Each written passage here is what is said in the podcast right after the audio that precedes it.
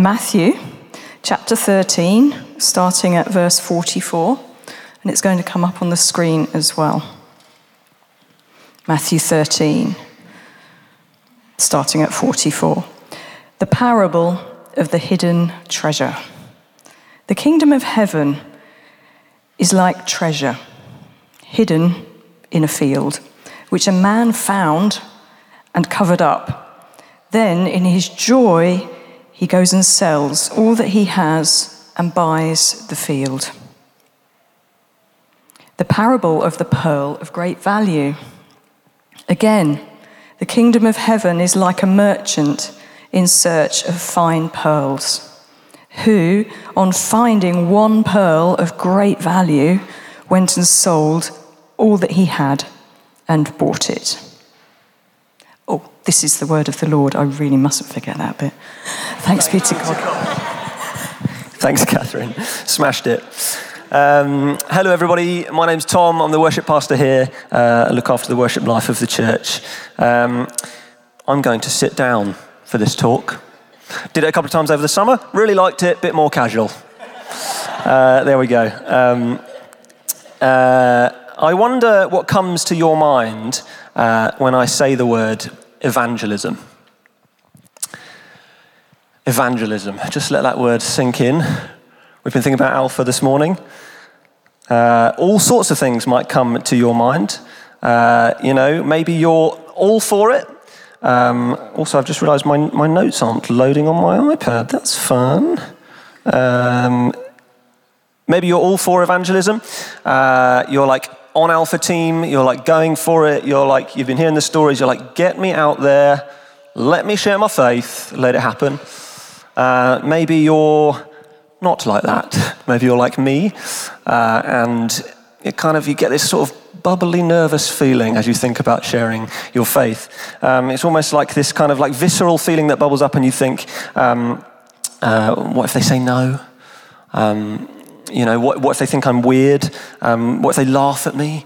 What if they like tell the whole rest of the office um, and, and they tell them I've gone insane and then I have to leave my job and then I'll have to like move to Peru and never talk to anybody ever again and my life will be over and it's the worst. Maybe you feel like that. Um, Evangelism can make us feel all sorts of things. Just want to acknowledge that in the room. Um, and you know, we've been in this little series uh, recently, just a little mini series on um, called "The Greatest Is Love," all about becoming people of love and how we can do that. And we believe um, that there's nothing more loving that we could do than share Jesus with the people around us. That's why we're talking about Alpha today. It's Alpha Sunday.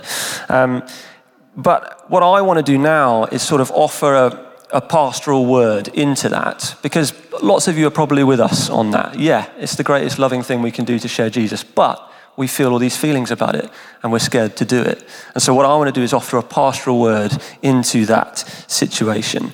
So, really, the question for today is how do we overcome that feeling, that nervousness? How do we overcome? How do we, more than that, not just overcome it to do it, but how do we build a passion in us to share Jesus? How do we become a people who have a passion to share Jesus? And so, my prayer is that faith would be stirred up this morning.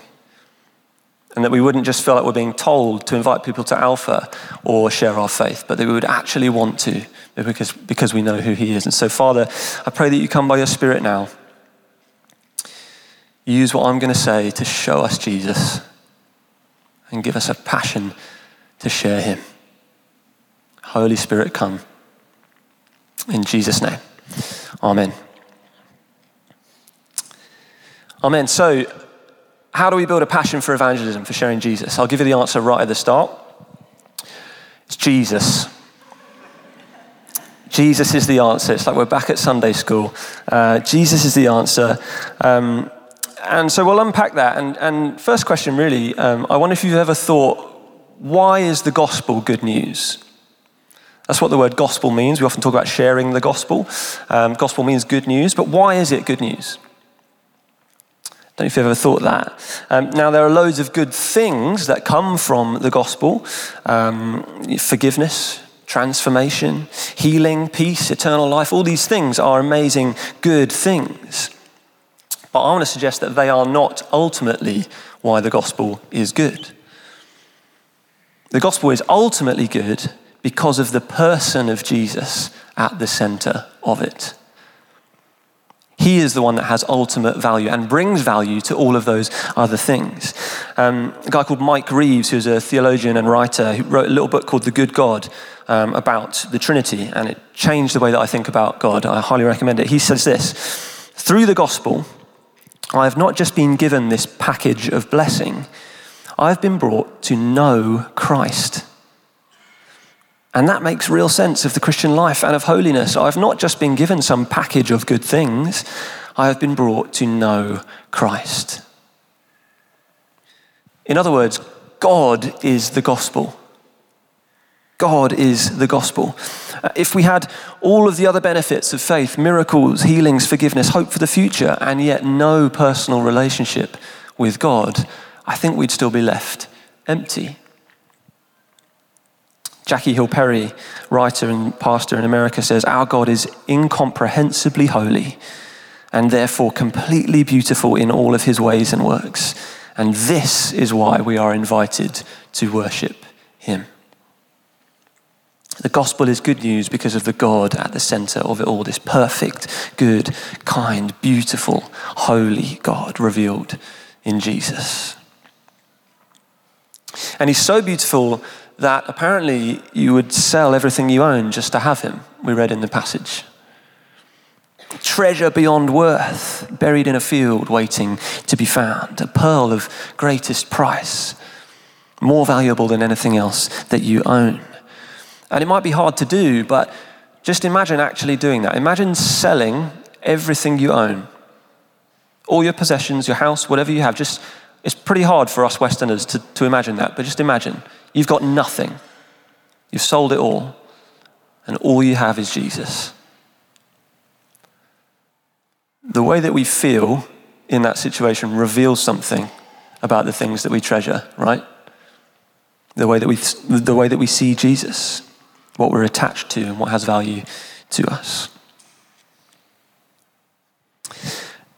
And you know, the passage says that you'd be glad to do that, to get to that situation. In his joy, he sold all he had. In his joy, that's what's on offer. It's not some like, oh yeah, get rid of everything, be miserable, and just you've got Jesus. In his joy, he sold all he had just to get this treasure. And you know, our world is desperate for that, for joy. The people we know, the people in our city, they are looking for it. They are looking for joy. And the world knows it, and it's selling us a knockoff version I wonder if you know that. We've sold out on counterfeit gods, counterfeit treasure, lesser imitations of the real thing. I don't know if anybody watched the, uh, the iPhone announcement a few weeks ago. Anybody watched that? The big Apple event? Nobody watched it? Oh, guys. that sort of really undermines my point. um, well, I'm guessing a lot of us in this room have an iPhone, you know. And I'm an Apple fanboy. I watched the thing. Um, I will probably get the new phone at some point. You know, I'm not bashing Apple. Um, they're, they are a great company. Um, but I was so struck by that presentation that they gave. It was like they were selling hope and joy. It was like, your life will only be complete if you have this. Steve, um, uh, Tim Cook actually said this, describing the iPhone and the Apple Watch. Their innovative features and industry leading technologies help improve our lives in so many meaningful and delightful ways. Meaning, delight, improvement, all good stuff. Apple Watch helps us to stay healthy, active, and connected. An iPhone impacts just about everything we do. They're with us all the time. And if you left either at home, I bet you'd go back and get it. Gosh, that's big. And so basically, what, what they're saying and what our culture says, not just Apple, all the other people, you know, all the companies as well, they're basically saying, our product will do it. You're looking for joy. This will do it. A new phone will do it. Really? A new phone. And it's not, it's not just tech companies and things that we're sold, but ideas as well. Like, um, how often do we hear, just be kind? Just be kind. That'll do it. Really? What about when I'm not? And I say it slightly in jest, but seriously, there are people in the city that's all they have a new phone, just be kind. What about when I'm not? Get what you can while you can. Sex, drugs, money, status. You'll be happy if you just do this. Earn this, buy this. Honestly, a new phone will do it. What is any of that compared to Jesus? When the storms of life come, when the diagnosis comes, when you're struggling to make ends meet, when the relationship breaks down, when you don't know what to do next. What is any of that? The Bible says that without Jesus, it's like you're building your house on sand. It just blows away when the wind comes. But with Jesus, He'll never fail you. He'll never leave you or forsake you. He's your ever present help in times of trouble. He is the rock on which you can build your house and your life. Constant, faithful, trustworthy, true, good, powerful, kind, unfailing, eternal treasure. And so when the rains come, when the wind blows, we can say, It's going to be okay. I'm going to make it through. Not because of me or anything else, because of Jesus. I'm going to make it through. And I promise you, nothing in all the world compares to that. And so, before we think about evangelism and sharing Him, is that who He is to you? Is that who He is to you today? Have you gained this treasure worth more than anything else in the world? Maybe you never have. Maybe, maybe you're exploring faith. He is what's on offer. Receive Him today. Or maybe you do know Him and you need a reminder. Because I think we all do. I do. We need reminding of this. Our, the reality is that our hearts and our minds wander from this treasure between the weeks. Um, it's like, it's almost like um, going to a gallery and there's a picture that you've seen a million times, and when you first saw it, it like you were transfixed by it, and then you've been so many times, it's just sort of lost its lost its shine. Or seeing a, you like your favourite movie, but you've seen it one too many times, so you're just, you know, it is what it is. We all need reminding. We become familiar, overly comfortable with the idea of Jesus, and before you know, we're drifting into lesser things. That's that's what I see church as. It's why it's important that we come here together every week because we all forget. We all need reminding. I need reminding of who He is and what He means.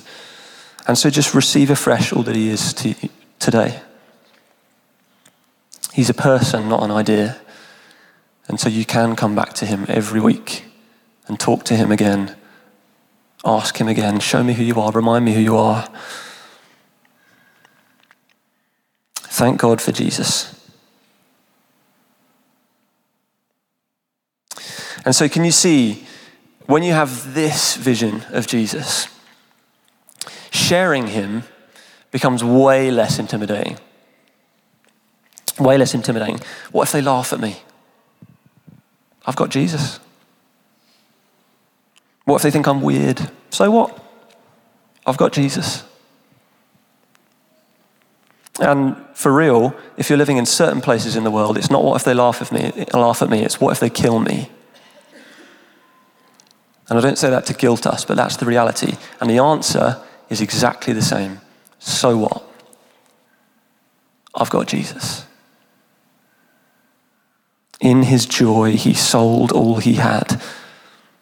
There's nothing more valuable that we can share with the people around us than Jesus. And so here's the learning for evangelism.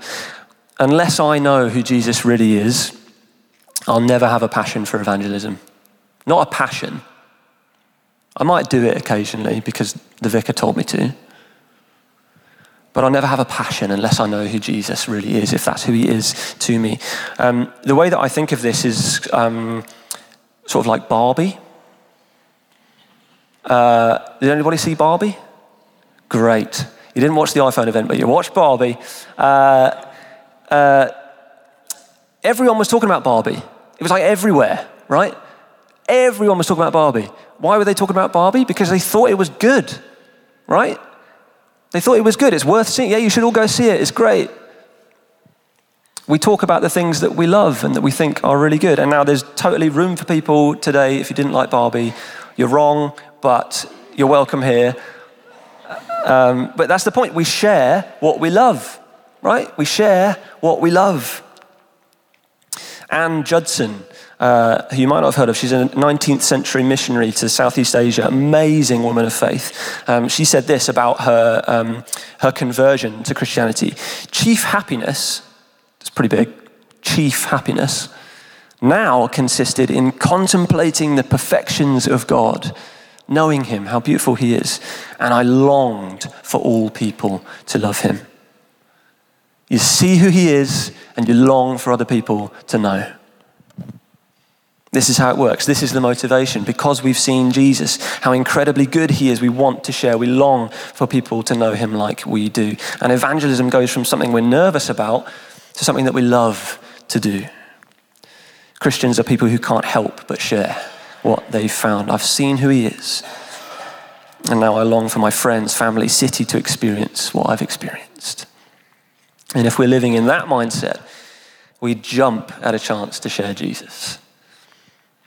And so, if only there was some simple way that we could get people in front of Jesus to ask their questions in a non confrontational environment with great food and concise, helpful videos that put Jesus on a plate and give an opportunity for people to invite the Holy Spirit in and give their lives to Jesus. If only there was somewhere like that. I'm talking about Alpha. We've heard about it already. Um, and for real, Alpha is such a gift.